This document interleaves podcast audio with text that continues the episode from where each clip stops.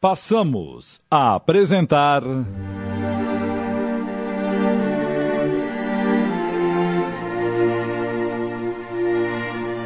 Juízo Final. Minissérie de Júlio Carrara em 10 capítulos, inspirado livremente na obra de Alexandre Luiz Rampin.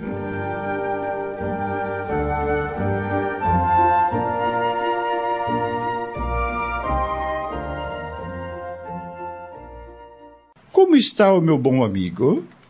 Notei um tanto preocupado quando cheguei. O, o que houve? Preocupado? Não, de maneira nenhuma. Estava apenas refletindo em algumas colocações que me foram feitas. Problemas com os vinhedos? Não, os negócios vão bem. Pensava em Frei do Moncê. Não me conformo com as ideias daquele frei. Aliás, ideias semelhantes às do meu pai. Por que defender um sonho impraticável de maneira tão forte e dizer-se feliz com isso? O que aquele velho vai lucrar em meio aos miseráveis? Ele está desperdiçando tempo. Até mesmo o prior da ordem já enxergou a realidade atual. Ao chegar no mosteiro, fui recebido pelo superior e notei-lhe a índole gananciosa. Não pude deixar de alfinetá-lo em seu orgulho, o que me custou uma sutil repreensão e uma doação forçada às obras da igreja, que se traduzem, na verdade, no aumento do ouro nos cofres das sacristias já abarrotados. Sei muito bem onde esse dinheiro será utilizado. Uh, Thierry, você não deveria preocupar-se tanto com esse frei. E não deveria ter feito uma doação de maneira tão imediata. Esse donativo forçado demonstrou sua fraqueza, que jamais deveria ser notada por aquele prior, que aproveitou-se de sua inexperiência no trato com os clérigos Inexperiência essa que eu também possuía. A igreja ainda detém poder, Gaston. Não é prudente desafiar um superior de uma ordem. Engano seu, engano seu. O prior dos franciscanos só exerce influência sobre as velhas beatas de Versalhes, de mentalidade ultrapassada. Eu também pensava, como você até algum tempo atrás, mas pude perceber que a igreja já não é tão poderosa como imaginava. Há 500 anos, tudo girava em torno dela. Mas hoje isso acabou. Estamos vivendo uma nova era. A era da razão, do pensamento lógico e livre, sem superstições tolas. A igreja terá serventia apenas para os miseráveis, que continuarão a fazer tudo o que ela disser. Para nós, que estamos à frente do mundo, ela será apenas uma arma para a contenção das massas. Apenas isso. Por isso, Marquês, os religiosos dependem dos nobres, e não o contrário. Aquele prior não oferece perigo algum hoje em dia. Todos eles têm uma falta séria. Descubra essa falta e os terá nas mãos, sem a necessidade de usar o recurso amoedado, o que nos é muito lucrativo. As fogueiras estão caindo por terra. É. Você não deixa de ter uma certa razão. Aí, quanto ao Frei Domancê, não se preocupe. Ele é o mais inofensivo de todos. Sabemos que suas ideias são sonhos. Sonhos nada constroem, e não temos tempo para perder com tolos decrépitos. Entretanto, Juliette, sua esposa, acredita nos sonhos dele. Se algum dia ela passar dos limites, saberei como acordá-la para a realidade. Lembre-se, você tem servos entre os clérigos, não senhores. Você os comanda, não eles a você. Foi-se a época de sermos tementes à igreja. Ela é que nos teme agora. Deus foi derrotado, meu amigo. E se algum dia ele existiu, hein? Se Frei Domancê encontra felicidade na maneira em que vive, ótimo! E se alguns dos nossos, como foi o caso do seu pai e o de Juliette, desejam ajudá-lo, deixemos que assim seja. Dessa forma, nossas famílias serão bem vistas pela Ralé, que será eternamente grata a nós e não nos fará mal algum. Teme que um dia a população se rebele contra a nobreza? É, podemos esperar qualquer coisa do povo. Por isso, quero estar sempre prevenido. Eles não têm cultura alguma, muito menos capacidade de raciocínio. Mas, incitados por algum defensor um pouco mais esclarecido, podem se tornar agressivos e cometerem atos bárbaros. Sabemos que isso já aconteceu em outras ocasiões com outros povos. Por que a França estaria isenta disso? Ah, basta deste assunto. Por que não falamos do nosso reino? ótima ideia, ótima ideia. Vamos nos preocupar com o que nos interessa de verdade. Acha que o nosso rei Luís XIV, com o qual ainda não tive oportunidade de me avistar, está sabendo administrar os nossos interesses? O Rei Sol é um fantoche. Sempre fará tudo o que Maria Antonieta ordenar.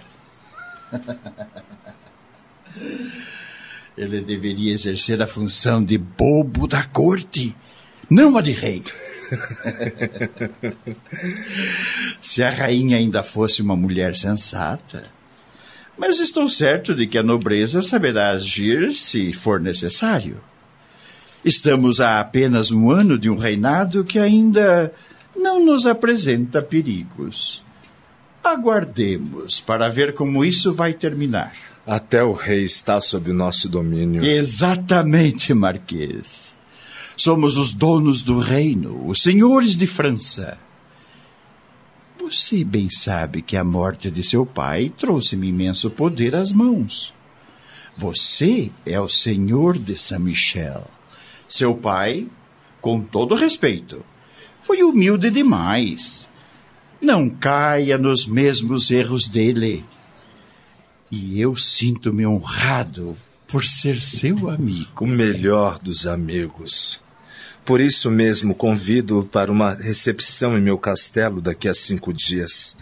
Quero celebrar o meu retorno da Itália com festividade digna de um marquês, recordando a todos que estão diante de alguém poderoso e privilegiado, que jamais voltará a enfraquecer-se diante de um prior presunçoso, que na verdade não passa de um lacaio, e muito menos de um frei curvado pelo peso dos anos. Conte comigo, Marquês.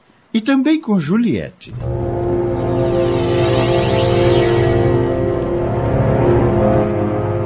No dia seguinte, ao invés de enviar o mensageiro, Thierry retorna ao mosteiro para, pessoalmente, entregar ao prior o donativo prometido na véspera. O porteiro, estranhamente, tenta impedi-lo de entrar, mas o marquês empurra-o com certa violência. Assustado, o ancião afasta-se, deixando o caminho livre para Thierry, que entra bruscamente no gabinete do superior da ordem, surpreendendo-o abraçado a uma mulher, em gesto muito íntimo para um religioso. Senhor Marquês? Que maneira original para se receber a confissão, frade. Estamos apresentando.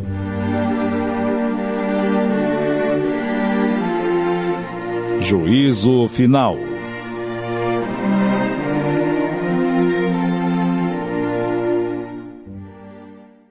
Voltamos a apresentar.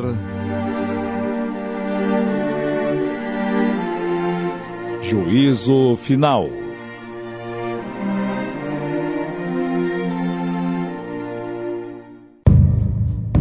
Eu. Eu não esperava, senhor. É claro que não.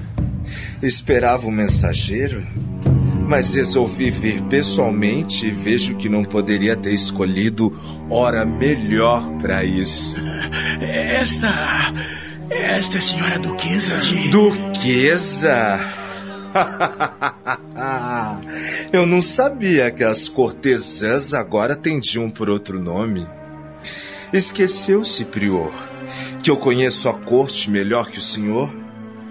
E entre os nobres, quem nunca esteve na presença de Mademoiselle Pauline, a preferida dos abastados? Como vai, Pauline? Jamais imaginaria encontrá-la aqui. O que acontece com você?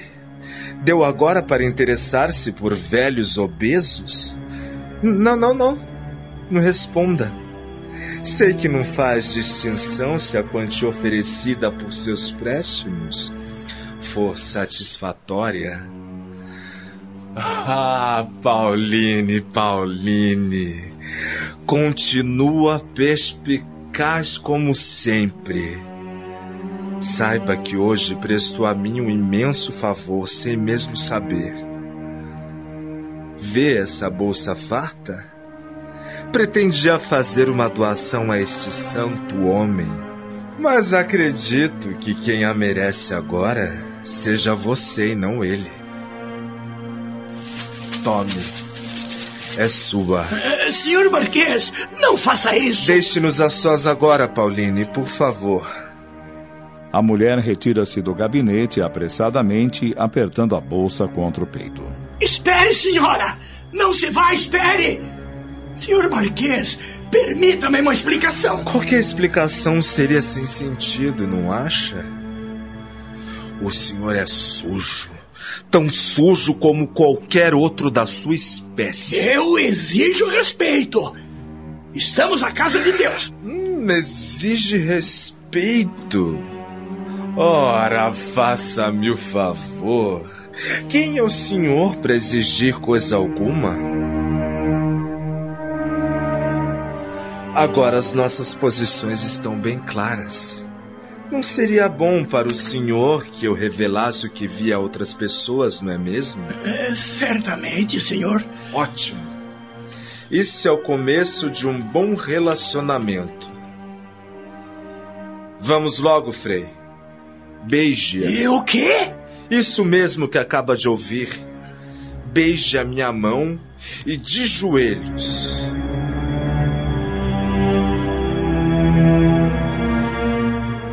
Sem outra alternativa, o Frei obedece ao Marquês. Assim é bem melhor.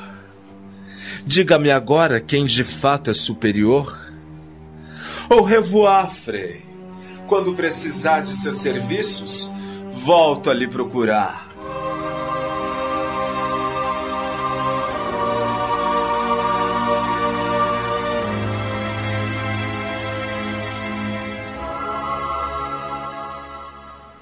Mais uma vez devo agradecer-lhe a sincera dedicação, Juliette.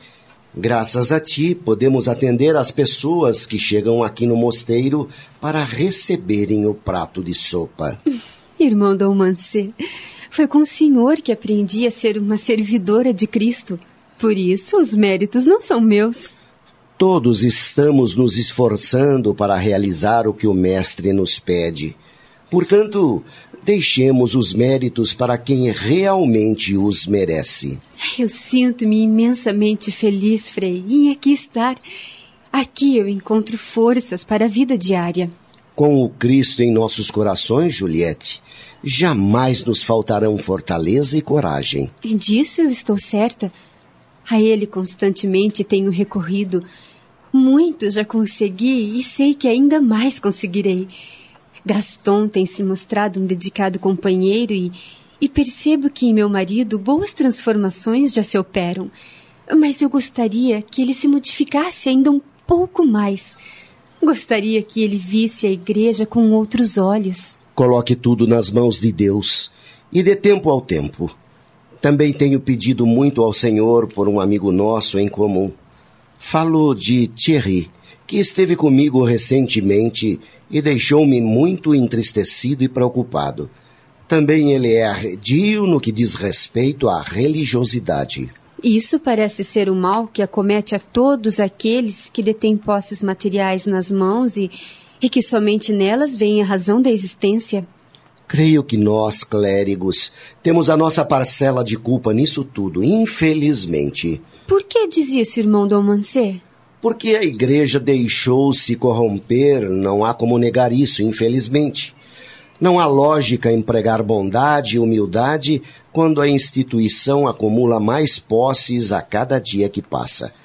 O ideal seria fazer como o mestre, pregar e agir, mostrando na prática o sentido das palavras. Mas existem aqueles que procedem diferentemente. Sim, Juliette, mas ainda são poucos. Mas o Senhor é um desses raros exemplos, Frei.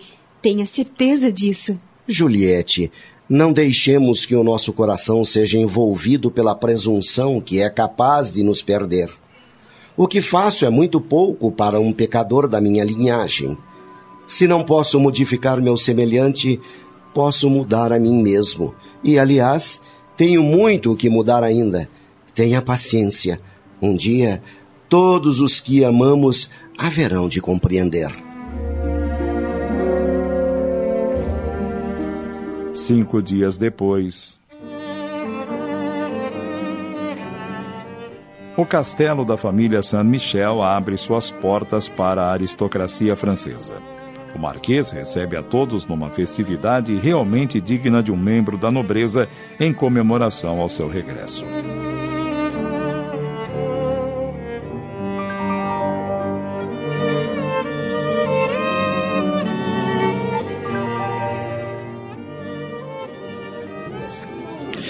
Estou imensamente feliz por ter vindo, Duquesa de Montilier. É muito bom tê-lo de volta, Marquês. Ninguém em toda Paris sabe oferecer festas como você.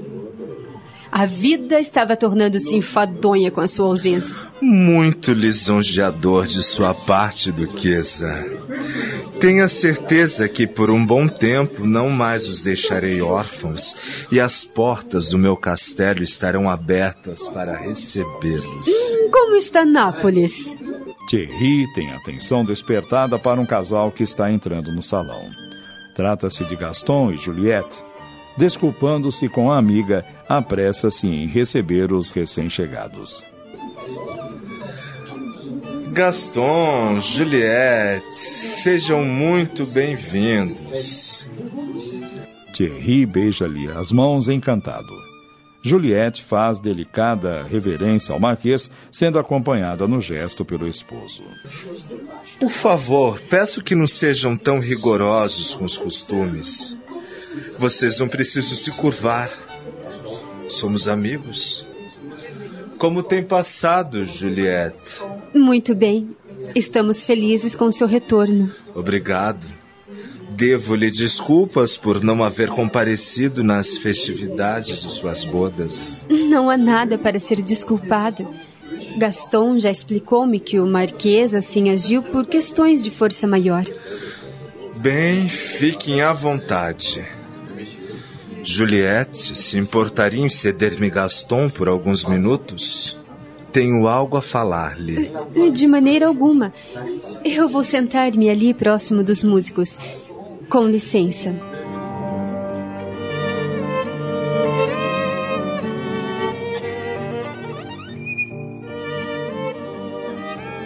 O que deseja falar-me, Thierry? Quero agradecer-lhe a aula sobre como tratar os clérigos. Ela me foi de grande valia. Imagine você que no dia seguinte à nossa conversa, foi pessoalmente ao mosteiro e surpreendi o prior numa atitude pouco comum para um religioso. Que atitude? Abraçado a Pauline. A cortesã? Essa mesma. Mas que sorte a sua! Agora eu tenho em minhas mãos. É exatamente assim que deve ser, Thierry. Nós é que estamos no comando. Lembre-se sempre disso. Bem, agora com licença. Estão chegando mais convidados e preciso recebê-los. Hum. Esteja à vontade.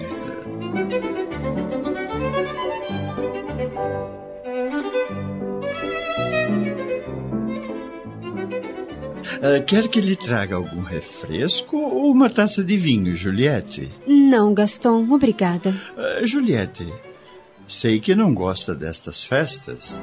Só estamos aqui por causa do Thierry, pelo qual tenho muita estima. Eu não estou reclamando, Gaston. De forma alguma. Precisarei cumprimentar alguns conhecidos. Virá comigo? Certamente.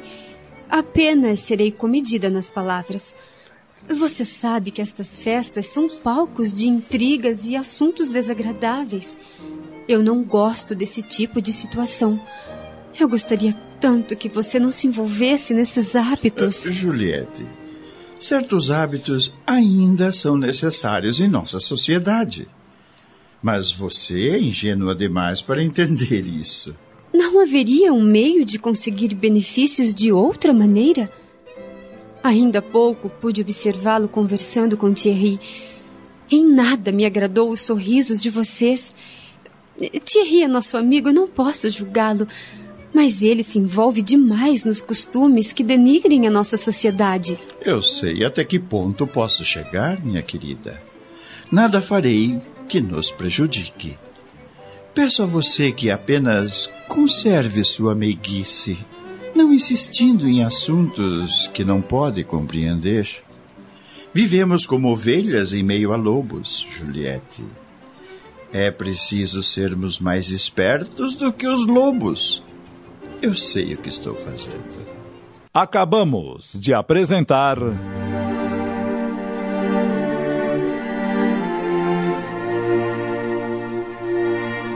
Juízo Final.